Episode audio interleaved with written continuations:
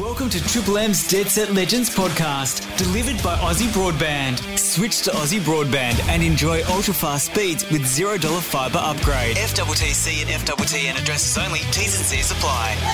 For your Saturday morning, we've got the biggest sports show in town. Let's go, go, go! Triple M's Dead Set Legends. I'm legendary. Joey Montagna, Jay Clark, Kath Lochnan, and Lehmo. What a legend. This is Triple M's Dead Set Legends. Morning, everyone. Morning, team. Great to be with you. Joey's Kath. having a spell this week. Yes. So we're going to hold the fort He'd for have, him. have his feet up, wouldn't he? Hello, Lehmo. Hey, I'm, I'm very, very well. It's lovely to be here. I'm in Joey's spot today in the mm. studio. No, it's Yes. tripping me out, to be I know, honest. You know, you know, in the workplace, everyone's got their Yeah, spots, and then when you see a different person in a different spot, you're like, hang on. Yes. I just move. is I not just, right. I just move around the desk. Yes, and very good at it. I, I've worked in all spots. So, hey, we've got a massive show today, though. Uh, Don't we? Greg Blewett joining us a little bit later to talk LIV Golf. Yes. He, he played in a pro am with Dustin Johnson the other day. yes. Have you seen the scenes from Adelaide? It is. It's crazy. Looks amazing. Yeah. I have had a fair dose of FOMO watching everything going on in The golf Adelaide. or the DJ sets afterwards. uh, yeah, How's DJ the sets whole- up. everyone throws their empty drinks onto the onto the tee. Do What's they? that? It's the, called the watering hole. Right. And Yeah, everyone close throw- the play. Yeah, everyone Oh, throws at their the end. empties out onto the tee. Oh, after, I thought you meant while the golfers were still out there. Oh, no, That's no. a bit rough. That I would love to see. Imagine what the golfers are thinking. Imagine what Cam Smith would be thinking. He said he did say afterwards it's the most pressure he's felt Really? ever. Yeah. Yeah. because he felt the expectation of an Australian crowd Wow. willing him to do really well. And he shanked a couple of shots. Made me feel really good as an average golfer. He put a couple into the bushes early on. I love the fact that um, people are making noise with the party holes around the world now at Yeah. golf events. Yeah. I think it's so bloody highbrow that you can't make a golf while people are about to, oh, shh, shh, shh, he's about to, and they walk away from the tee. Like, give me a spell. When I'm playing Albert Yes. Park with my mates, we do all sorts of stuff to put, put to put each other off. Come on. I am with you, Jay Z. Yes. And tennis is the same. Yes. What a bunch of. So- I got told off for opening a bag of chips at Rod Laver Arena. I got shushed. It's like, yeah, you can get stuffed. Are you telling me I can't eat chips? You don't while the realize tennis is on. You don't realize how loud an action like that can be until you got to do it in silence. You're like, really? It's like at opening the- up a chip bag You know, this loud? at the cinema when you're trying to it's like, oh no. What about the um, when you leave your phone on somewhere, which is um, Um, in the movie theatre, etc., and you get the Oh, text yeah. message and you sort of look around behind, you get the furrowed brows, like Yeah. people really scrunch up their. And why is it always like your mum calling? you think, really, mum? Oh, oh, very oh, good. very good. Yeah, we've got a great show coming up. We do indeed. Josh Giddey's dad as well. Warrick know, Giddey's yeah. joining us. Very excited about that. So, that. who's the biggest deal in their household? Because Warrick was a superstar in his own right. Warrick was. I mean, Well, let's well, say should we Warrick. put- Josh should we- would be nothing without Warrick. Should we put it down to money? How much is Josh on at the moment? okay. Well, I think Josh might win that. well, he genuinely looking a max contract in the NBA is like forty million a year. So, mm, it's nice, His, his He's, next um, contract's going to be in the hundreds of millions, no doubt about Yes. Yeah, imagine if your kid's on that much money. Imagine if one of your kids Yes. in I'd be- 15 years' time is signing a $40 million contract. I'd be bleeding him dry. That's what I'd be doing. Hey, Bulldogs fans would be happy this morning because it was a big win in the West. That is in Perth. Treloar to Wi- Treloar to Williams. Oh, a little sidestep was brilliant. He'll finish this off with one of the goals of the year. Back to Treloar from 50. Oh, just beat his opponent. Gave it to English. 20 out. What a team goal. Hugo Oh, plays on and kicks it 50 metres in the air. It's 25 metres out. Bond couldn't take it. Treloar could. Kicks towards goal. It's travelling. It's gone through. Big win, doggies.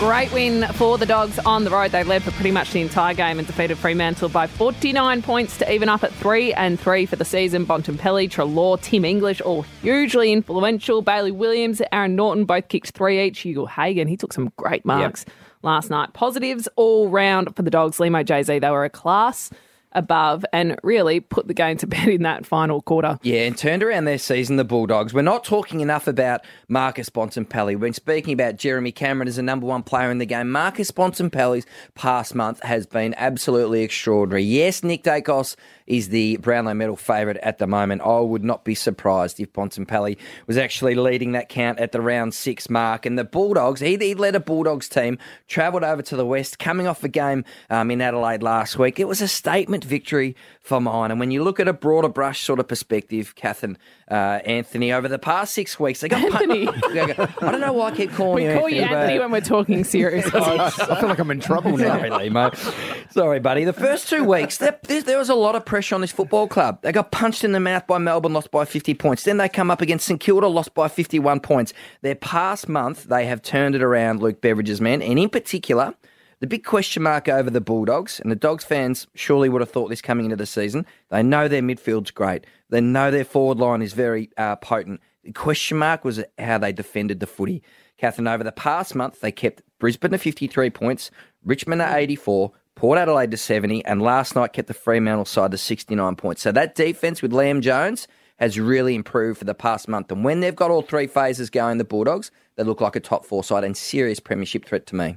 I mean, when you look at it, though, they lost to St Kilda and Melbourne. Yep. So you can't say their two losses have been No. that bad. Um, obviously, beating Brisbane Lions, Richmond, losing to Port. So Yep. at three and three, they are tracking pretty well. And you've got all their star players. I mean, Tim English's game Yep. last night in particular as well. They're they're tracking well for a three and three side. Looks like the All Australian ruckman to mine, but there was a bit of theatre and byplay with Rory Lobb. Did you see Limo at the start of the game? Yeah, The- yeah. Are you a fan of their I- push and shove? I or- love the push and shove. Yep. Uh, I love a bit of rough and tumble. Yep. I quite enjoy the crowd booing an ex-player. Yes. I don't mind that. It's Yes. all part of the theatre of the game. Yep. That to me is fun booing. Yep. I'm down with it. That's okay. My only question mark over this is they clearly chose to target Rory Lobb, Mm. Yes. Mm. the ex-Freo player. Yeah. It- if you're going to target a Bulldogs player, why don't you choose one of their better ones? like it's Rory Lobb. He's, with all due respect to Rory, he's probably their 13th best player. Yes. You know, why wouldn't you target the Bont? Yep. Or English. Yep. Or uh, yeah, Liberatore or, or They're. McRae or something. Do you think they were a bit too fixated on it too? At times it was like, okay, But there was the point that one Focus Kath, on the ball. where they were all there was five of them hanging off him like flies, and then uh, Ugle-Hagan kicked the ball in, and then Treloar just picked up a loose ball because Yeah. everyone was distracted Yep. fighting Lobb, and he kicked Yes. an easy goal. Yes, it's like when my kids fight at home and two are um, punching on. Then you just bring out a biscuit and the third one swoops in and grabs the biscuit. Marcus Bontempelli's 200th game against uh, Hawthorn, your mob this week, Lehmo. I can't wait to see him celebrated for the ch- absolute champion player he is. He, I reckon he's had the best start to his career, and it has been a, a fabulous career. You mentioned Rory Lobb. Um, Leroy Luke Beveridge spoke about uh, this issue last night and how the big fella handled the occasion. it's interesting, isn't it? You know, we're former teammates, and um, and and maybe it's to get us offside. We expected it, but uh, I think our guys were disciplined, and you know, and flew the flag as as you would, and I don't think anything untoward sort of eventuated, but. Um, it's a, it's a cauldron out there, and when you're the centre of the physical focus, it's it's not always easy. So I thought he handled that really well and, and played the game out accordingly.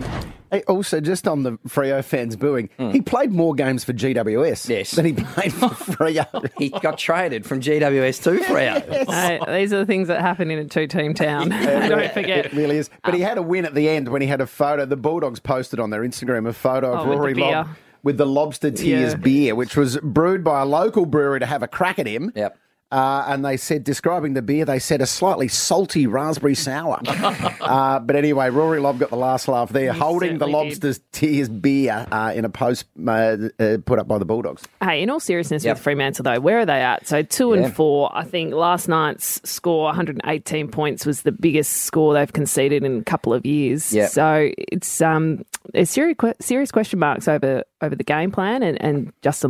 Hundred percent. And Joey Montagna, a good mate, says you've got to look at teams over the past, you know, two months, three months, not their form from last year. Look at them in this season. And it's fair to say their first weeks have been putrid. The Dockers, they've been the most disappointing side in the competition. I feel like that defence, which we've lauded, right, has really been scored against. Their midfield is inexperienced and got beaten again, and we know they're having forward connection issues. So their problems are spread um, absolutely right across the ground. And whether they're going to look to add to that midfield stock, so I think that's a, a genuine headache. But they have been poor. Uh, Justin Longmuir, the coach at the Dockers, addressed some of their deficiencies last night. We've got a bit of a lesson from a more experienced midfield tonight, and um, sometimes in in the contest, the harder you try to win the contest, the more you get exposed on the outside. And I thought there was a little bit of that as the game went on. I was listening last night on Triple M. Xavier Ellis, uh, former Premiership footballer with the Hawks, he was getting angry at Freo last night in the commentary with their lack of game plan coming out of defence. He was saying, how are they? How can they expect to get anywhere when they move the ball the way they do? And so I feel like they've got bigger issues Yeah. uh, than just personnel. they've got problems everywhere. That first quarter was excruciating. They just could not exit D50, and sometimes just how slow Yep. they were. And so that's the big question. I'd love to be a fly on the wall in their coaching meetings this week because they have been staying with this sort of slower, more controlled, more cautious ball use and that defensive sort of game plan where we've seen teams take the game in another direction. Geelong last year scored well. Uh, Collingwood offensive juggernaut taking risks. So Fremantle have got a big decision. How do we develop these other gears? How can we compete with these teams who are scoring more heavily? There was a moment when Alex Pearce had the ball, and you could actually sense the crowd saying, Go! Any danger, Alex? Yeah, so, but great win for the Bulldogs, Yep. 49 points over the Dockers. Hey, footy CEO news. search, yep. Yeah, the AFL CEO search. Yep. So this has been a real, I feel like it's really dialed up this week. There's been a lot of speculation about it, a lot of reports on Been it. messy. Yeah. Does feel that way. What do you know? So your we know the two leading candidates are Andrew Dillon. We've been talking. He's the two I see at the AFL. We've been talking about him for months, and also more recently, Kylie Watson Wheeler, who's the president of the Western Bulldogs, a very capable woman, highly respected within the industry, and. It's quite clear that there is significant division or difference of opinion on the AFL Commission about who should be the next CEO. So we know the chairman, Richard Goyder, is a big fan of Kylie Watson Wheeler, and, and now we're in this really weird period of limbo where we're sort of waiting to see when Gill's going or if he's going to go. And I think it's really um, quite awkward, to be honest. So I really feel like it's well past the time. And clubs are saying this like any danger, we need direction on the future of the game, and there needs to be that sort of clarity. And for a, for a for a huge industry and a massive company, I, I find it pretty poor, to be honest, Lehmo. Does there need to be a bit more transparency? Well, Yeah. yeah, yeah, we'd love to know who's taking over. Where, well, with the pro, but oh, how around many the, around the division? how many hats are in the ring at the moment? Well, I think there's only two. There's two lead candidates. There's but- technically five candidates, Right. Well, these are the two leading but these are ones. the two leading ones. What about a reality style TV show like oh, Survivor, where we get the AFL Commission to vote? we see them writing their Yeah. names down. Yeah. Jonathan LaPaglia grills them all. Yeah, I like that. Or an amazing race kind of Yes, situation. yes, or mate, something. are they actually doing that in secret? Like maybe that's what's actually happening. We're just not aware of it. I do have an embarrassing Andrew Dillon story. I've been wondering whether I should tell it, but I'm going to go with it anyway. Kath, we had an AFL function a couple of years ago. I was there, brought Wait, along a mate. embarrassing for you or for him? Uh, me. Um, and I think we ended up at the Lui Bar. Have you been to the Lui Bar? It's at the top of the Rialto. I think it's magnificent views. Anyway, um, I had a few sherbets and like highly embarrassing. I left without paying my bill. Right for whatever reason, like I just I had a, a decent Wait, what do you bill. mean? So were you sitting at a table with a few others and you just But said, then- "See you guys, been a good night." We did the we did the sit down function thing, and then we went to the more stand up cocktail kick on to I don't know what time. I couldn't remember what time we finished. Anyway, what, whatever. We were having such a good time. We just left without paying. Anyway, so imagine me getting the text message the next morning from Andrew Dillon. He said, "Hey Jay, great to catch up with you last night. Just letting you know, I actually paid your bill last night." And you know that moment where You sting. you know you die inside. Like that was that that was that moment. Because I had a bit of a hangover at the oh, time, and I'm like, What was your response? I'm like, Andrew, um, gee, my mum would be disappointed in me right now. I am so sorry. So I whipped round to Docklands, um, paid him, and um, every time I see him, he did cover Oh, wait, me so you went to AFL House and gave him money. straight away. Well done. How much? How much was the bill? I think it was hundreds at the time. Hundreds. I was pretty sure it was a big. Oh, you've night. had a night out. Yeah, we had a good time. Okay, and so how's So- it been ever since? He just laughs at me every time. I'm Like Andrew, I'm so sorry, but for that, Does he have a little stingy nickname for you now? No, he probably does on the inside. He's, but he's a very good table tennis player too, Andrew every, Dillon. every time he hears Jay's name, he's like, "Oh, that tight ass." Yeah, Yes. I've got a story about him. it was accidental. Anyway, so he um, is a very capable man and good on the table tennis court. I didn't and think um, the conversation was going to go there when I asked you, you? who's going to be the next have- AFL CEO. Should I that's told that great. story or not? Um, hey, there is an issue uh, with the Alice Springs fixture at Traeger Park between Melbourne and GWS in round 16. Up to 24 hours ago, the clubs were expecting that game to go ahead. It's fair to say there's quite a complex issue. In Alice Springs, there are two competitions the Towns competition on Saturday and then the community competition on Sunday. And the Towns Council has withdrawn its support, so the people from the communities can't come in and play on the Sundays anymore because Um, they can't get back to home as easily. Um, kids miss school, so they've withdrawn the support. Now the AFL is due to play there. Now, Lehmo, can what do you think? Can the AFL be okay with the grassroots footy Mm. not being played, but then bring in the shiny end, the top end of footy, and do the whole bells and whistles around the AFL game? They can't have it both ways, can they? It's very it's, look. The, these issues are very complex. Yeah. and uh, I look. I'm not really in a position to say who's right and who's wrong in this situation. I will say though, the optics would be bad for the AFL Yes. if they came in to support this change of position. Yep. Uh, locally. Which is why they're saying, well, if you're not going to play the local footy on Sunday, we're not going to bring the AFL hmm. in. So I hope there's a hopefully an agreement they can reach so that the community people can play back on Traeger Park, and then Melbourne GWS will play there in round 16. But it is, it is a complex issue at the moment. Hey, Rusty's going to join us next, thanks to Bendix Brakes. I want to ask him about Shane Van Gisbergen. You've got a question. You've you've got some story you want to grill him about. I've been doing some racing research in the lead up to Well, this I look forward to hearing your question. This is Triple M's In-depth research. Dead Set Legends, Jojo Catholivo. Triple M's Dead Set Legends. Sport is full of legends, and so is this show. Joey Montagna, Jay Clark, Kath Lochnan, and Lehmo. Triple M's Dead Set Legends. Rusty's Motorsport Update. Bendix Brakes. Put your foot down with confidence. A reminder you can listen to Rusty's Garage podcasts on the Listener app. Rusty, good morning to you. Hello, Kath. You're shifting into top gear today. You are, aren't you? Forecast. Hey? What do you mean? Oh, I, I took the week off last last week as well. Yes, She's refreshed. I'm refreshed, ready to go. Nice. Hey, Rusty, Shane Van Gisbergen, he may have been a bit unhappy with the new generation supercars around one, but he has re signed with the Red Bull team. He's not going anywhere. No, and I think Kath, it actually underscores how determined he is to kind of um, make a point to either be a regular in the winner's circle in these brand new cars or even to bounce back and try and win this championship. So we've covered on the show in recent weeks how he was miffed and, and how he could be a better champion in the way that he dealt with the press. Um, but they had, as we all, you know, we were there at uh, at the Grand Prix. They had a crash with that car on Thursday. The team rebuilt it, and he said it was actually in a moment watching the devotion of the team, the hard work they put in to get him back on track. Um, that it just reminded him of how special that group is and, and why he really should put pen to paper. So he's 33 now. It'll take him to effectively a decade with the Triple Eight team. Um, and it sounds like they've squared away his young teammate Brock Feeney for a couple of years too. The two of the prize seats in supercars are remaining unchanged and are not up for grabs next year. Hey, Rusty, former Bathurst winner and series champion Mark Winterbottom, who is an absolute all round good guy, the nicest guy on the supercars uh, circuit, and my favourite driver. He is about to chalk up a special milestone next week when the sport heads to WA for round three. Can you tell us about it? Yeah, he, he is. So, shameless plug. We've spoken to uh, Frosty for a little short cast on Rusty's Garage, which we're dropping on Monday morning. 600 race starts in the sport. It's un, it's unreal. It's it's sort of up there with you know your legends of footy when they you know they play a, a huge amount of games in their career and so on. Uh, the only others in the 600 club are Garth Tander uh, and Craig Lowndes. So he would have actually racked up 600 straight had it not been for a, a crash where he freakishly hit a grate at the Shanghai circuit when we went to China in 2005, very early in his career, and it sort of peeled open the bottom of the race car like a like a tin can being opened kind of thing. So he's very lucky that day.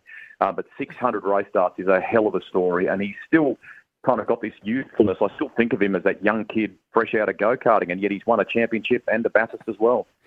And uh, former racer Renee Gracie Rusty retired to, hang on, checks notes, become an OnlyFans star, is uh, making a return to driving. How did you get this story? Um, right. so um, she left the, the supercar sport. She kind of competed in the second tier, and she ran at Bathurst in a, in a wild card entry on a couple of occasions. Didn't kind of massively set the world alight, but she has a proper passion for it. She enjoys her racing. Went off and uh, forged a career, as you rightly say, in a in a different area, and has done very well for herself and has earned quite a bit of money out of it. So much so that she can um, indulge the passion again and go racing. She'll be in Perth next week to race an Audi GT car. She hasn't driven it yet. When it hits the track next week, that'll be the first time that she um, that she does that. And uh, yes, they're making a documentary about the return to racing, and it will be backed because she's one of their big stars by OnlyFans. All right, we will keep an eye on Renee Gracie and uh, and Rusty. Now we mentioned your podcast, Rusty's Garage. Can I just say I've listened to the last couple of episodes of The Grill, your other podcast. There you go. Outstanding stuff. Outstanding. Thank you. we, we, we had a bit of fun, and you, you came and joined us for. Um, Oh, for I'm a, as well, you know, yeah, sure. on a line- Oh, that's why you plugged it. No, but he did a he did a super job. We were, you know, it's nice to honour the legend Larry Perkins for one of the recent eps there. Yes, indeed. It was uh, it was a lot of fun. Uh, that's called The Grill, also available on Listener. There we go. Also, Rusty's Garage. That is also available. We're giving your podcast a good, a good plug here. Hey, Rusty, always lovely to chat. We'll do so next week. Take care, gang. Thank you. Rusty's Motorsport Update. Bendix Brakes. Put your foot down with confidence. Your top five is it back? Oh, it is. Yes, continuing? it is. I What have missed we got? last week, and I don't know whether your top five featured last Yes, week. it was, it was award winning last week. oh, We've what got- was it last week? Can't remember. But we've Okay. got a, we've What got is a- it this week? Oh, sporting gimmicks, the 10 cent beer. Oh, that's right. Yeah, Yes. 10 cent beer night was uh, we discussed last week based on Gather Round. Uh, but a different topic this week. On Triple M's Dead Set Legends, it's Lehmo's Top 5. Funniest athletes.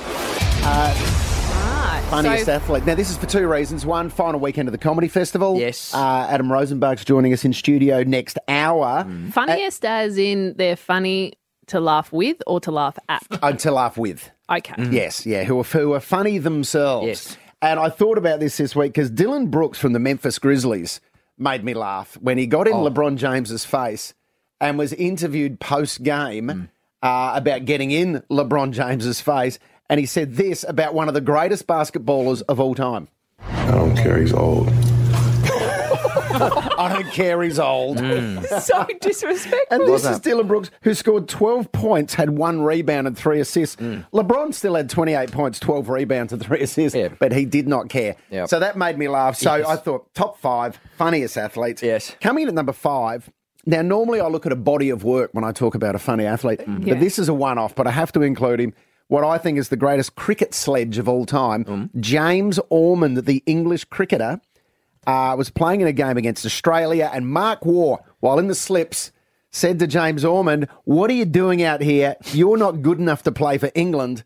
And James Ormond said, At least I'm the best cricketer in my family. yeah, that's good. That is is very good. Coming in at number five, James Ormond. Number four, oh, Triple M's very own Kerry O'Keeffe.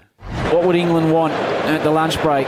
Bowling first, winning the toss. Yeah, you'd want three, wouldn't you, Skull? Yeah. Um, if there's no wickets down Australia, uh, all of England will want another captain.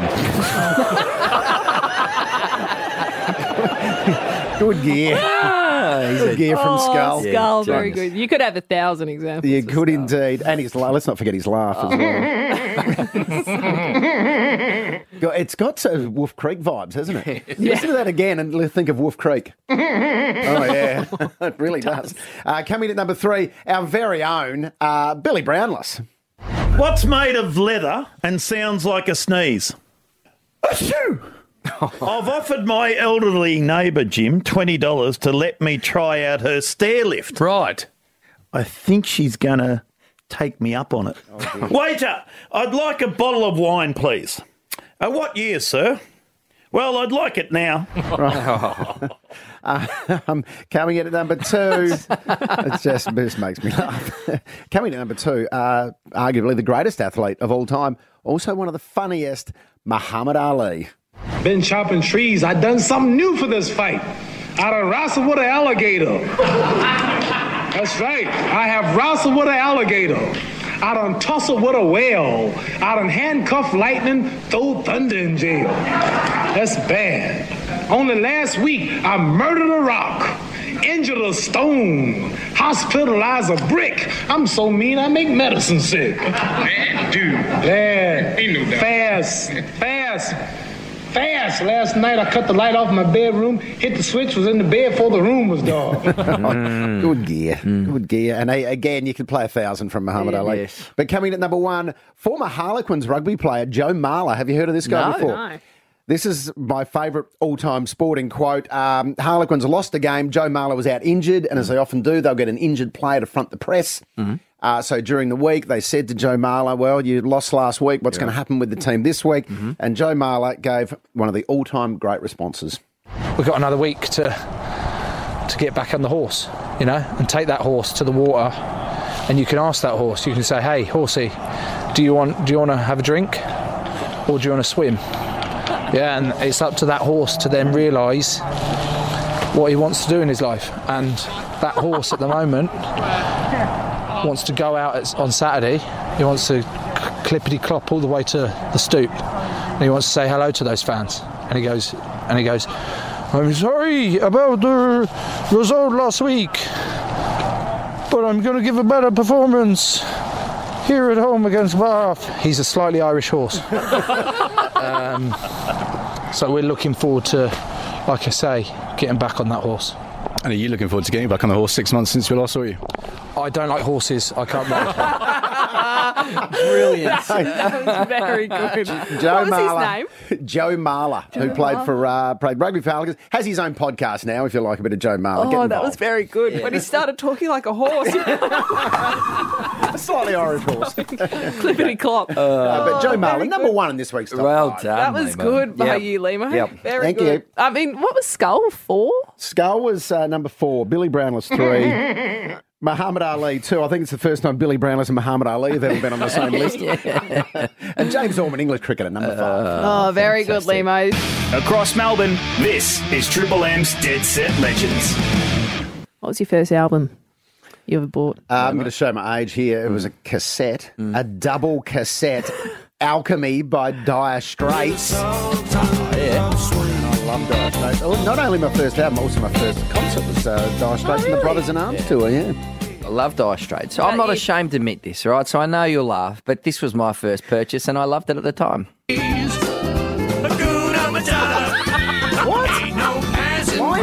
Lion King, the Lion King soundtrack, was I'm it? not laughing at you there. I'm right on. You've gone up in my books. It's the Lion King. Yeah. Circle of Life. Hang on. uh, Were you six? How, how old were you? I was young. Yeah, I was young. Yeah, I mean, Yeah, great. I mean, it's, it's great. but, But I'm surprised. I'm surprised. That's good. What about you, Kath? Mine was um I Spice remember Girls? my mum bought me this CD and she said, Don't tell anyone at school because it's a naughty song. Oh. Yeah. Colin Want to hear it? Go yeah, on. yeah. Oh, yeah. Naughty, was it naughty Yeah, because of arson? No, it wasn't naughty at all, but I think she just thought that I should have had Spice Girls or, Oh, you know. Nikki uh, Webster or something. Yeah, but you- Instead, I got a bit of Tom Jones. Yeah. You were also playing Grand Theft Auto in your bedroom at the time, though, so things weren't sort of completely predictable. Oh, good. So you were loving Tom Jones. Mm. Mm. I remember when you got the CD and it would be the original, like Burning Down the House. Yeah. And then soundtrack number two was just a remix. Soundtrack number three Oh, was yeah, another yeah, remix. yeah, yeah. Soundtrack number four was another remix. That's all you're getting. Yeah. Yeah. No, Great. All but right. I We, we learned Tom- a little bit about each other. We have indeed, but I love Grand Theft Auto and Tom Jones. Now, they're two additions to Kath's childhood that I would not have anticipated. And if you're thinking of asking Kath out on a date, just come up to her and. down the house. Triple M's Dead Set Legends. Let's bring in Greg Blewett. Hmm. Hey, he'll he'll be nicer than you two. uh, Triple M's very own Greg Blewett. Hello to you. Now, is it true you played the Pro Am tournament with Dustin Johnson the other day? I did. I did. I had What the on time of my life. So we were all we we sort of got notification about uh, two weeks out that we were playing the pro am, and everyone else that I knew that was playing in the pro am, we're all going, well, who are you playing with? Um, you know, we're all thinking, you know, wouldn't it be great to play with Brooks Koepka, Cam Smith, Dustin Johnson, some of these guys, and then uh, we didn't actually find out until about, I reckon it was about 11 p.m. the day before, or the night before, sorry, um, and or just before we went to the LIV Golf Party the night before Adelaide Oval, which was sensational as well. Um, anyway, um, there was the name Dustin Johnson Wow. um, next to my group, so Wow. it was just an incredible day. It really was. I'm still buzzing. Uh, and Blue, we have it on good authority that you, uh, this is from Bernie Vince, of course, that you embarrassed yourself. You had an absolute shocker. oh. Well, it's not like Bernie to uh, just sort of add a bit of mayo, but um, no, I would have liked I would have liked to have played a bit better, put it that way. But um, I mean, apart from playing with Dustin Johnson, I played with Jed Morgan as well, who's an absolute ripper. so we had nine holes with Jed in um, the first nine, and then on to Dustin Johnson. But Uh, in my on the front nine, um, Greg Norman came out to one of the holes as well, Oh. and he knew one of the amateurs that I was playing with. So he stood behind. He was about five metres behind me on the, the long drive hole, which is the seventh, the par five. So I'm absolutely shitting myself that the shark is, uh, who's my boyhood hero. Yes. I, That's why I love golf was because of Greg Norman. Anyway, he's standing, you know, three or four metres straight behind me as Wow. I'm trying to launch this ball, and I've absolutely striped it in one longest drive. So well There you go. Very nice. Did you look around? Did you just have a little look at the shark and go, just a little, you know, swagger? Just so yeah, really no, flush just that. go. Well, there, there you go. Uh, there you go, Sharky boy. Uh, just have a look at that one. Sharky Uh, boy. But he, no, he, he shook my hand and I, I nuffed him out for a photo as well. So Oh, well done. It was brilliant. Hey, how that's so that's the golf part of it. How was the chat? How was the chat with DJ? Did you have a good chat game, Louis? He did. Um, you know what? There, there was sort of a few of the guys saying, "Look, he's you know he's probably be a bit reserved. He won't give you much." But I tell you what, we couldn't shut him up. Um, nice. My my wife came down with my two young boys who were six and eight, who love their golf as well, and and I was running a little bit late from getting from the ninth to the tenth, and he was already waiting on the tee signing autographs and that, and he'd already he'd already met my boys and my wife, and um and he's got two boys, five and eight as well. So I think because of that sort of um, similarity, we just sort of hit it off. And I t- he did not shut up the whole time, and he was giving me he was giving me pointers, and, and I tell you what, geez, he can play golf. Cri- crikey. so no, brilliant. He was great, Jay Z. What about the entire few days in Adelaide? I mean, I, Mm. I started to get really excited when I think it was it was the Collingwood St Kilda game, and you saw a couple of the golfers like Brooks was there and, and Patrick Reed and whatnot watching uh, the footy at Adelaide Oval, and I just got immediately envious of that state and, and the, the sport going on in uh, Adelaide over the course of what a fortnight. Can you explain the buzz, particularly though, of LIV Golf? I mean, some of the Mm. clips I'm seeing on social media just look outrageous. It just looks the place to be. No, it is unbelievable. We've been blessed with weather as well. Like I Mm. know we copped it a little bit uh, with gather round, but it's just uh, we had 19 or 20 yesterday. It's going to be 23 today, 25 tomorrow. Um, not a cloud in the sky, hardly any wind.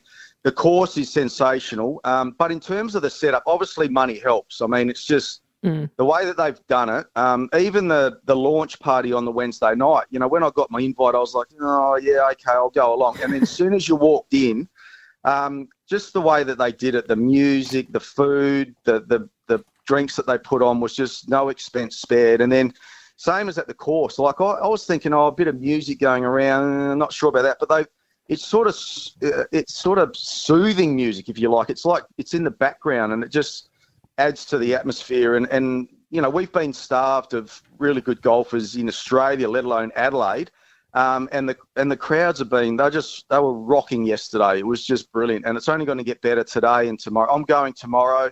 Um, I'll be on the party hole, so I'll tell you what, I, I, I cannot wait. That looks elite. After that rap for LIV Golf, it sounds like you're on the payroll there. Louis? There's, I don't think they've got any money left after they're paying all Phil Mickelson 150 million bucks. Bluey, something I've always wanted to ask you. Well, some people may not know this, but you made Test centuries in your first two knocks. Am I correct? Yes. How was the strut and the swagger on you when you walked into that Australian dressing room after in your first two innings for Australia, scoring centuries? Like, well, not that hard. This is it, that boys? No, no, no. Well, um, I actually sim- uh, Mark Waugh was in the side as well, Yeah. um, and he made a century on debut, and he sort of grounded me pretty quickly, and he goes, "Mate, it's not like this all the time. Trust me," because he'd, he'd sort of played about forty or fifty Test matches by that stage. So, uh, no, I was under no illusions. You know, a, a couple of hundreds in my first couple of Test matches that it was uh, like I couldn't obviously keep up that pace. So, um, I was still getting to know all of the guys. I when I played that first Test match in Adelaide, I hadn't met half the side. Yeah. So um, it was really ton. getting to know and belted a ton. So obviously having a bit of success early helps. Um, and yeah, it's a, it's a- so that helped. Yeah, it's a sort of recognition that you could play a little bit, and um, it was a great start. Yeah. What about the current day players? So we saw the uh, squad for the World Test Championship and the first two Ashes tests announced during the week. What are your overall observations of it? Particularly, there's uh, been plenty of conversation about David Warner. Yeah, there was, um, and he's obviously in that squad, and they've picked uh, they've, they've picked three other openers apart from David Warner. So obviously, there's a little bit of concern around um, how he's going. Uh, like, look, his record overseas is it has been pretty ordinary. He hasn't scored hundred uh, in a Test match for six years for Australia overseas. So, um, and last year he obviously struggled a little bit. So they've got some some cover there. Um, I was I was a little bit surprised that they backed Marcus Harris in. I thought they might go back to to Bancroft. Um, I'm I'm glad Renshaw's there. I think he's a good player. So.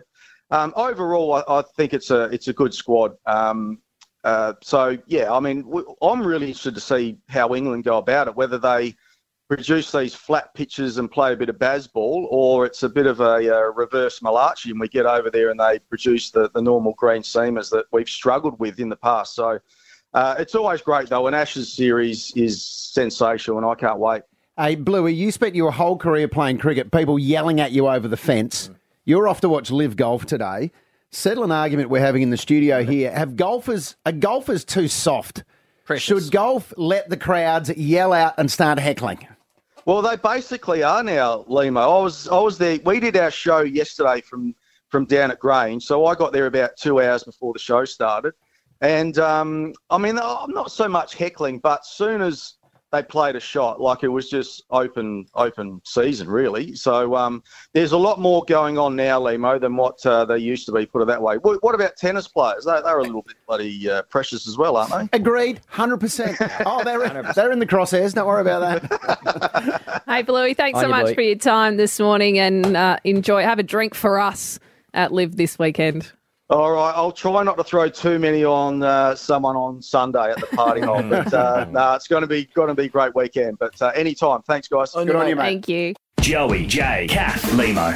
On Melbourne's 105.1, this is Triple M's Dead Set Legends. Sport is full of legends, and so is this show. Joey Montagna, Jay Clark, Kath Lochnan, and Lehmo. Triple M's Dead Set Legends. Hey, it is the Melbourne Comedy Festival, Lehmo. It is indeed, and one of the stars of the Comedy Festival has joined us in studio. Uh, you might know him from a comedy stage around town. Also works on the front bar with the team there each and every week. Adam Rozenbachs. Good morning, mate. Thanks for having me. Hello, mate. Now, Rosie, before we get into footy Yeah. here, I know you're a royalist. I I, know love- you love the royal family. Any observations from recent Well, I love the Royals. I know that uh, d- d- uh, King Charles announced his um, coronation quiche during the week. Did you see that? Oh, yeah, this So they- is a big deal, isn't yeah, it? they have an Yeah. official dish that they bring out, the coronation quiche. I would have thought it would have been like coronation hot dogs just to match his fingers. But, but Prince Harry was in the news. Uh, That recluse Prince Harry came out and was uh, telling a few more stories. Uh, a couple of weeks ago, he came out and he said that he did a lot of drugs when he was like 18, 19 years of age to cope with being in the royal family and the fame and stuff. And he said that he did a lot of cocaine, right? Which I found very interesting because how weird would it be for Prince Harry to use a rolled up note with a picture of his grandmother on it? Yes. A little reminder. Yes. Oh, This guy, is that your nan? Oh, yeah, oh, yeah, yeah. yeah. G'day, nan. I can see why he went and fought in Afghanistan. Like, it's a home of opium. He loved it. really settled in over there, didn't he? Kath doesn't know how to handle any of this, by the way. I do love the Royals, but I'm not not a fan of Harry and Meghan. But anyway, that's another Aren't you? story. Yes. No, because they left. What do you think of the coronation? Are you a fan of what's going on with I the coronation? Because how no one wants to perform. I just love how we try to um, make an Australian link to it. Like Yeah. I read an article Mm. about uh, the the carriage was made in Australia, and then the experts say on television, "So that's a nice link there for Australians." so I'm not watching the coronation, looking at the Yeah. carriage, and going, "Oh, that's nice." If we, it was we made properly that." Australian, it should have been like a Maloo Ute. Yes, Commodore, like a V8, you know. That'd, that'd be more. I remember they said years, uh, hearing years ago, Prince Charles went to Geelong Grammar. And I remember going, oh, wow, that's amazing. Turns out he was there for like two days or something. But hey, he was there. Oh, yeah, he was, he, he, he was there. Uh, now, Rosie, you've got a show at the Comedy Festival. I do. It's called High Functioning Idiot. I've got two more shows to go, so come along. How are you coping? Because it's a grind, right? It's like it's a it's a solid. It is. Are is. your beers with your mates after the show and that sort of stuff. Look, it is a marathon. I've, um, uh, I've got 12 shows and I'm 10 in, and um, it, it- it's a marathon, but I've sprinted out of the block. So I am. Yeah. I'm working hard to get to the final two, but they're fun. They're a lot of fun. Can I ask you for the comedians? Does, Yeah. does size matter Like in terms of the studio, the the play, the venues you play in. Oh, yeah. Does it matter if you're in a big, big studio or just in the little dark room downstairs? How does How it? does that work? Is that just you see who's selling the most tickets and you say, okay, you're in the Yeah. upset? Like, how does it work? I imagine there's. I mean, you take a punt on the size of your room, and you, you, that's where the ego check comes in because you go, I, I'm going to be in an 80, I'm in an 80 seater, and I'm comfortable with that because I know what kind of pool that I have. But if you go, oh, oh, I might be in a 300 seater, and then you're getting 30, 40 people in there, and then That's tricky. The reality check of empty mm. seats is a really harsh one. There's only so many empty seats you can stare at and keep a smile on your face. it's the old trick of you say it's a sold out gig, but you don't tell people it could be a 20 person gig. But Yeah, you say exactly. it's, a sold, it's is sold out. Hundred percent. You just look at percentages then. Yeah. Yeah. or if you're smart, you carry a sold out rope, and that's the rope. You just rope off the room. you go, yeah, sold out, right? You're doing really well. Oh, Oh, very good. Well done. Uh, now, Rosie, you're a Carlton fan. You're a am. die-hard Carlton fan. Yep. How's that been working out for you over the years? Oh, look, it's been tough over the journey. The thing about being a Carlton supporter, the way I kind of equate it, is that uh, we were like the really hot, fit guy in high school, and then we got fat and bald. Right? so we just have all these. 30 years ago, we were the ones to check out, and now Yes. we've just let ourselves go. We've got a bit of a toupee on at the moment, but people can see that we're rocking that, and they're just onto us. So it's been a tough journey over the last few years, but you know, we're Yeah. starting to come good. Yeah. Um, the this one year? This year? Oh, I'm not confident. I, I did tip Adelaide last week, but um, Oh. you know what? The thing that really annoys me about Carlton having starting to to play really well is that. Um, so, say ten years ago, when I'd go to a Carlton game, I remember going to see Carlton play Freo at Marvel, and the best thing was for a two ten game, you could get there at two oh nine. There were no crowds around. It was Right, fantastic. And now that we're playing okay, you got to get there early and stuff. So I'm not I'm not enjoying that. No. But my favourite one was we played uh, Freo at Marvel, and Carlton hadn't kicked a goal to half time. And you know how every club has their activation and stuff, and you know Yes. they got bongo cam and all that kind of stuff. And at half time, they were doing this activation on the field, and they're like, "Oh, you know, if you want to come and get your membership, come outside and you know sign yourself up." I was like, "No one. we have kicked zero goals to half time. No one is cancel the mem- Tell them to go home. They're done for the day. It's all good." It should have been, do you want to run in the second half? exactly. Come and sign up. You two go way back, am I right? Uh, Well, we used to live together. We used to live together Yeah, in. Fitzroy, yes. How did this come about? Uh, You were living in Sydney, and I, I was uh, in Brunswick at the time, and I just said, "Why do you?" Because he kept coming down for before the game, and I said, "Why don't you just move here, and I'll move out with you?" And it was the stupidest decision I've ever made in my life. we moved we moved into a house right literally right next to the Napier Hotel in Yeah, Fitzroy. it was our lounge room for two years. and it was as dangerous as you could imagine. That was basically what's for dinner. I don't know. Here's the menu. Schnitzel again. In, in, No, I love it. I can see there's a real, real loving friendship going Yes. here, and you've had a lot of memories together, including tell because it is hmm. Anzac round. Yes. obviously in the footy, and and you two have some stories about. Did you go and perform for those troops? we have between Rosie and I between us. I think we've done about ten trips to the Middle East Yeah, to and do shows for Really? the troops. Just to put it out there, the Australian troops, just in case anyone from ASIO is listening, the Australian troops. Just, Oh, ISIS are in desperate Yeah. need of a laugh, but our gigs work for the How Australian does- troops. How does this come about? Uh, well, they have an uh, organisation called Forces Entertainment, which has been around for years. Yep. They started by sending entertainers to uh, our troops in the Vietnam War, Yep. and Yep. they've just continued to do that. So whenever there's a conflict, they get together a bunch of entertainers and regularly send entertainers over. I How was the experience?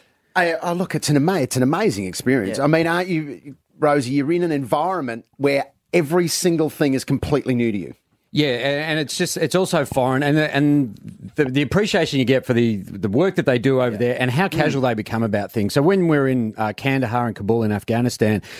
The base is surrounded by mountains, and so they say the Taliban fire rockets in all the time from the mountains. And this is how casual they are. They're like, oh, if the rocket comes in, if there's a rocket attack, the alarms will uh, sound, and you need to get on the ground and make sure your feet are facing the mountains because we prefer your feet were blown off and not your head. And you're like, oh, okay, gotcha. Oh, no worries, it's all good. But they're really relaxed. They're like, oh, yeah, but you'd have to be unlucky to get hit by a rocket. I'm like, no, I'd be unlucky to get hit by a rocket at the MCG. Right? I've just flown into a war zone. But the radio station on the base in Kandahar was called Rocket FM. That's how casual they are Wow. about No it. way. Yeah, they're just like, yeah, whatever, it's going to happen. Don't worry about And it. And that base in Kandahar would get a rocket a day. Yes. Would go would go into that base. Yeah, Oh when I was in Kabul, so I'd finished the uh, spot that I'd done the stand up spot, and then the band was on afterwards. And we're in this sort of big outdoor tent, and we were just standing around. And the music cut out, and I thought, I must be an electricity thing, you know, we're in a third world country. And then everyone just started screaming rocket attack. And everyone hit the deck. And I was laying on the ground with my hands on my head, oh you know, because rockets don't go through hands. And you know how they say that your life flashes before your mm-hmm. eyes, you know, in that moment. And all I had in my head was just me berating myself, going, "You brought yourself here, you dickhead. This is your fault. You're going to die. This is on you." So oh. Why fun did you- times. why did you do this? Yes. But it does give you a great appreciation for the incredible sacrifices that our Yeah. Uh, We take our hat off. troops make, and it's uh, wonderful for us to have a chance uh, this weekend, and it's of course on Anzac Day Yeah. to think about the sacrifices uh, that those people have made. And I can tell you that when you're away in Afghanistan, the, the gigs are amazing because when the hecklers have got guns, you try a little bit harder. you know what the, the funniest bit was uh, when I first did my first gig in Kandahar, and you kind of you're on this base, and the Australian base, Camp Baker, was the only patch of grass on the whole base. So everyone came there for like a barbecue and stuff. But you realise very quickly where you sit in life. So I was telling this story about I'm allergic to peanuts, so I ended up in hospital after eating a peanut. And you're talking about being in hospital from this, and all these blokes are just, and all these soldiers just sitting there going, "You are so weak." like we have just been A out peanut. in a war zone. Yeah, yeah, and a peanut's taken taking you a down, cashew. champ, has it? yeah, the Taliban were throwing peanuts at us. Yeah, good on you, mate. Hey, Rosie, it's been On a treat Rosie. having you here. Thank and you're you. performing tonight and tomorrow at the Cooper's Inn. Yes, Cooper's Inn, 8 10 p.m. Uh, you can get your tickets at trybooking.com.au. Love having you in. Thank you. Um, Thank you, Adam. Congratulations and well done on being such a loyal friend to this man for so long. I'm stuck it out. Significant achievement. Across Melbourne, this is Triple M's Dead Set Legends. Giddey right down the middle. He gets the roll. Josh Giddey the rebound. Back up and in. There's Josh Giddey. Inside, banks it home. Giddey on the drive. Left open. That one knocks it down. Team maybe all over Red Rover for Oklahoma City and Australia's very own Josh Giddey, but my God, didn't they impress the basketball world? Oh, this NBA season? Particularly Giddey last week finished with an equal career high 31 points, 9 rebounds, and 10 assists in the Thunder's win over New Orleans, which was his first ever NBA playoff game, if you don't mind. Josh's hmm. proud dad and superstar in his own right. Warrick joins us now. I assume you're proud. I hope you are. You must be. what a ride it's been for Josh. Can you believe what he's achieved of late in particular? Look, good morning, everyone there. And uh, no, it's just amazing. And you know, I sit back and uh, we marvel at what he's doing. And you know, if you if you said to us two years ago, is Josh going to be a superstar in the NBA? Not in our wildest dreams would we have thought he was going to get to where he is now. And um, yeah, we, we we couldn't be prouder of what he's achieved and the way he's done it.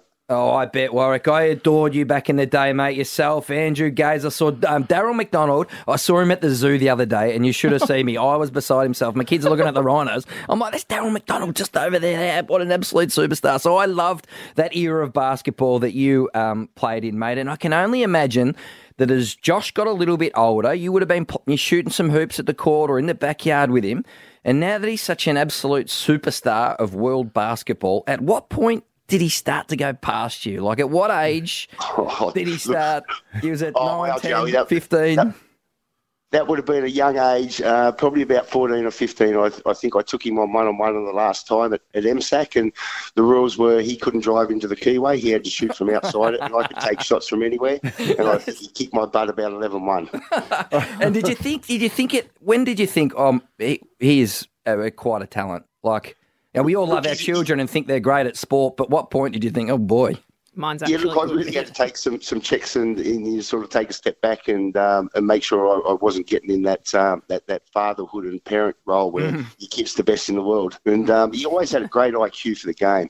Uh, he, he was sort of small. He, he was big for his for his age, but he wasn't big in basketball terms. But um, you know, the IQ he, he developed for the game. Uh, you know, the great coaching he had. You know, Andrew Gaze was involved a lot in his juniors, uh, along with myself. And uh, he, we we used to run the same offense as the Melbourne Tigers back in the nineties, and when we played. And he would have studied a lot of the old DVDs. Uh, these days, he, there's no DVD players around, but he watched all of our old games, watched the offense, and, and really watched how people played, cut off the ball, and uh, really the IQ of the game. And he developed that at a young age, understood how to play the game, and, and obviously his skills developed. He uh, he grew about five inches from, from the age of 16 to 18, and uh, the rest is history. He just sort of went on and, and worked really, really hard. We're speaking to Josh Giddey's dad, Warrick Giddey. Now, Josh, of course, has had an incredible season on the court, but off the court, Warrick, he's been getting a lot of compliments for his style. He's been dressing like a cool cat. Who's who's the Chalamet dude? Uh, I'm gonna I'm gonna go over to the actor Anthony Chalamet. They were, that are side by side. They were compared to each other Right. about how cool he looks. He looks good. And I thought, where does he get that from? And Warrick, I went back over the years. You had some wild haircuts. I saw you in a Rambo cut. I saw you in a punk rock hair. I saw you in a mohawk with a shaved head. Does the style come from you? Oh, look, definitely, definitely not the, the hairstyle. I've offered him my, my, my headband for, for numerous years, and he uh, he won't accept that.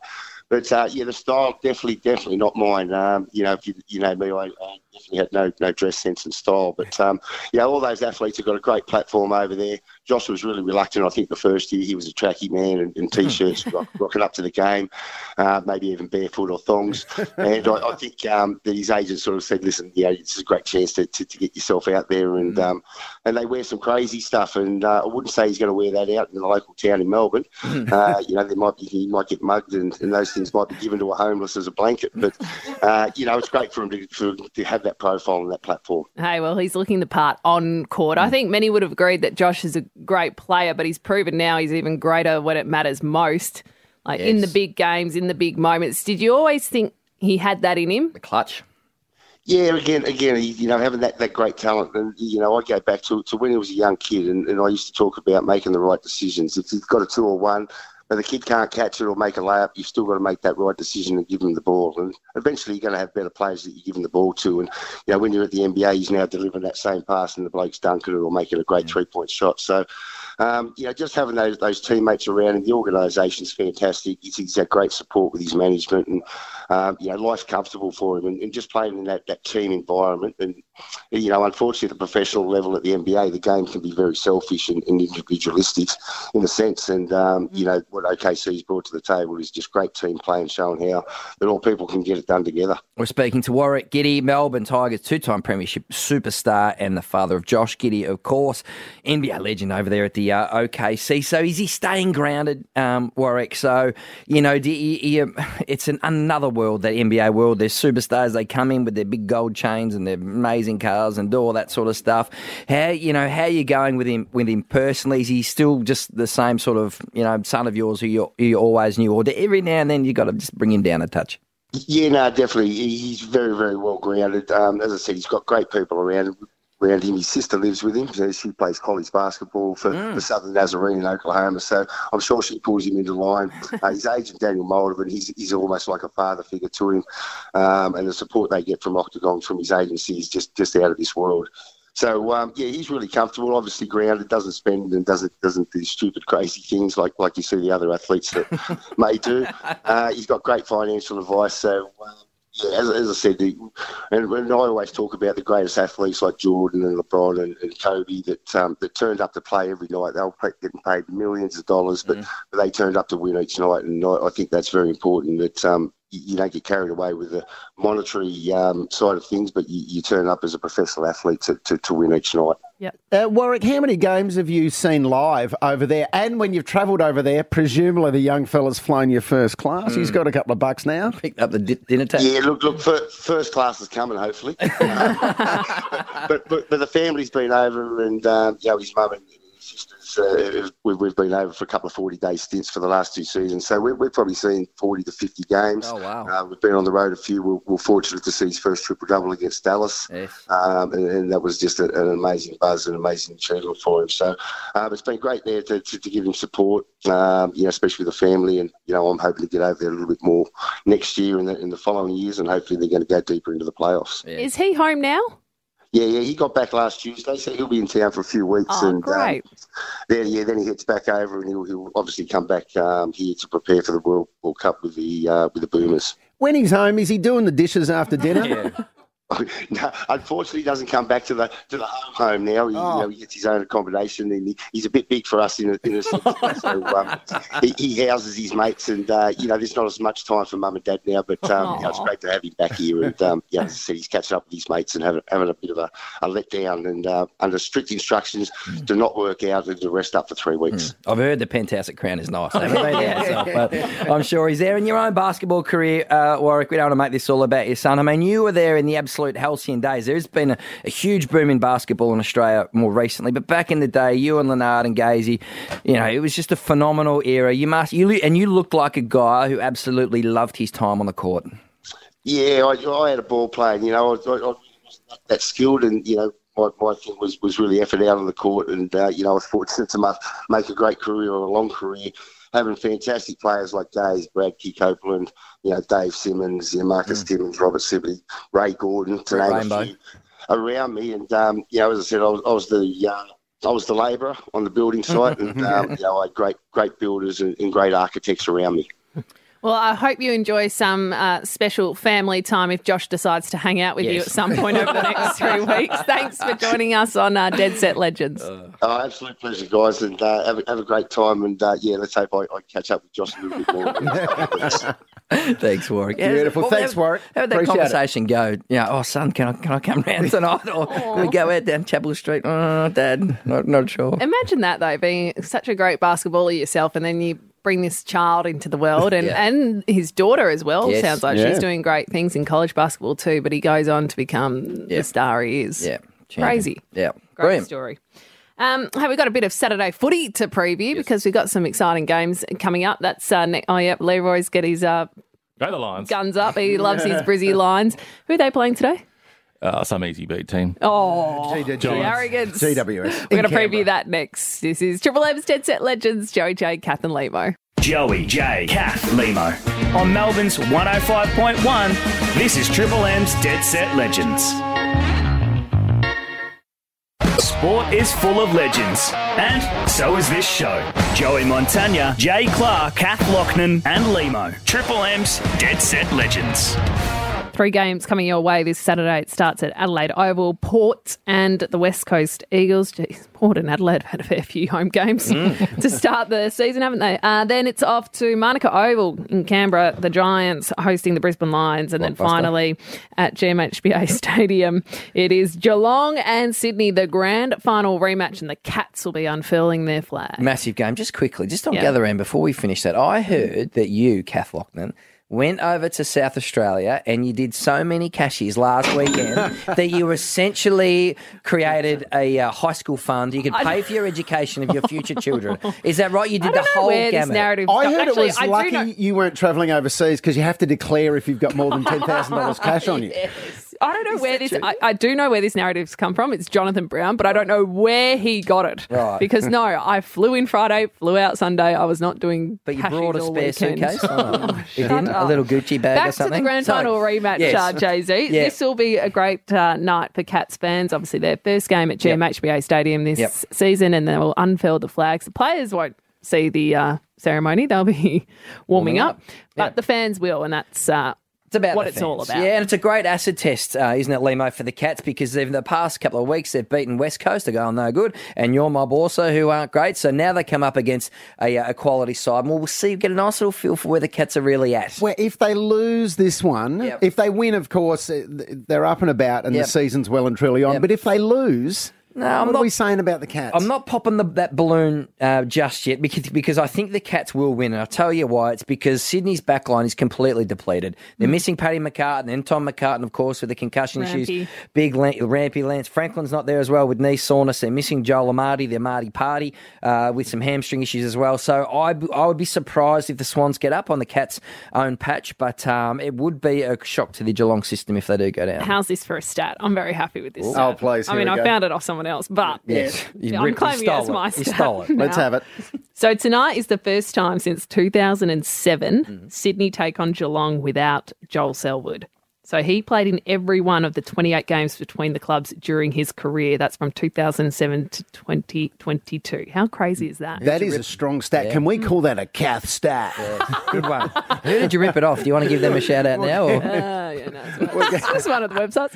Um, then what about tomorrow? Yes. What? No, go on. Okay. What about tomorrow? And the game I'm really looking forward to, I think everyone is. That is Carlton and the Saints at Marvel Stadium. It will be heaving tomorrow afternoon. It's a nice little sliding door storyline around this game, of course, because Carlton 18 months ago had the choice to go for Oh, Ross, the up. boss, the coach of the year, Ross Lyon. Uh, of course, they went for Michael Voss, who we and all know and love, and doing a great job for Carlton. But they've been second gear the Blues this year. I know they got three and a half wins. They got beaten by Adelaide last week. They haven't hit top gear yet, the Blues, and they'll come up against a really well structured and well organised St Kilda side, coached by the coach of the year, Ross Lyon. And it's going to be a fascinating contest. You'd think this would be close. Have you tipped, Well, I'm t- tip the Blues. Yes. I've gone the This one, Saints. I just, I just, I, no real reason, just a Yep. feeling. Yep. Caminiti out, Membrey in for St Kilda. It's a nice little replacement. Jack Steele, inspirational captain, also back in for the Saints after playing with a broken collarbone. They're tough, these boys. Yeah, he's he's courageous, that's for sure. The Dead Set Legends. Give me a spell. Give me a spell. Give me a spell. Who's got to give me a spell, I got. Jay Z? Yep, alternative milk options. I'm overwhelmed and I'm intimidated, right? Because I'm a soy milk man, and sometimes you go to the cafe and I ask my little piccolo latte with soy milk, and they say, mm, "Sorry, we don't have soy milk." I'm not. I'm not a big cow milk fan. So then I've got to consider my cashew milk, my rice milks, my oat milks. Mm. You um, There's- poor thing. That must be so hard. Well, give me, give me. I just want it to be a bit easier, if you know what I mean. Too many. Give me a spell. Welcome to Melbourne in 2023. Lehmo, what have you got? I Tell just- me it's better than well, I say the same about tuna, to be completely honest with you. There's too Oh, many tuna what's your options. favourite and they mix stuff with tuna. Let me do the mixing tuna.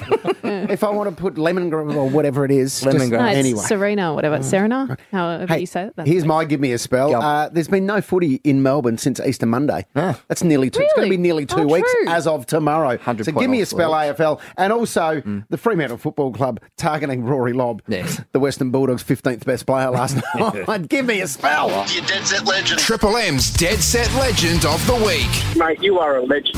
had the pleasure of chatting to this man on AFL 360 on Thursday night. Todd Goldstein, game 300 for Yes. him. Lovely bloke. Um, significant achievement, sixth North Melbourne player to do it, joining a very uh, talented group indeed, and just a Nicest very guy in likeable footy. bloke, yeah, isn't he? He's an absolute belter. And- And he's so durable over his career. 17 years as a ruckman. Crazy. And he's gone through all the media this week with a massive shiner as well. he has, hasn't he? What are the chances? I actually loved his mum's sledge, who said to Clarko, You're lucky Todd's dad's not around because he would have become hunting for you after round one. Oh, when really? he pick Goldie. I didn't great. know she said that. Saturday Rob coming up next. This has been Dead Set Legends.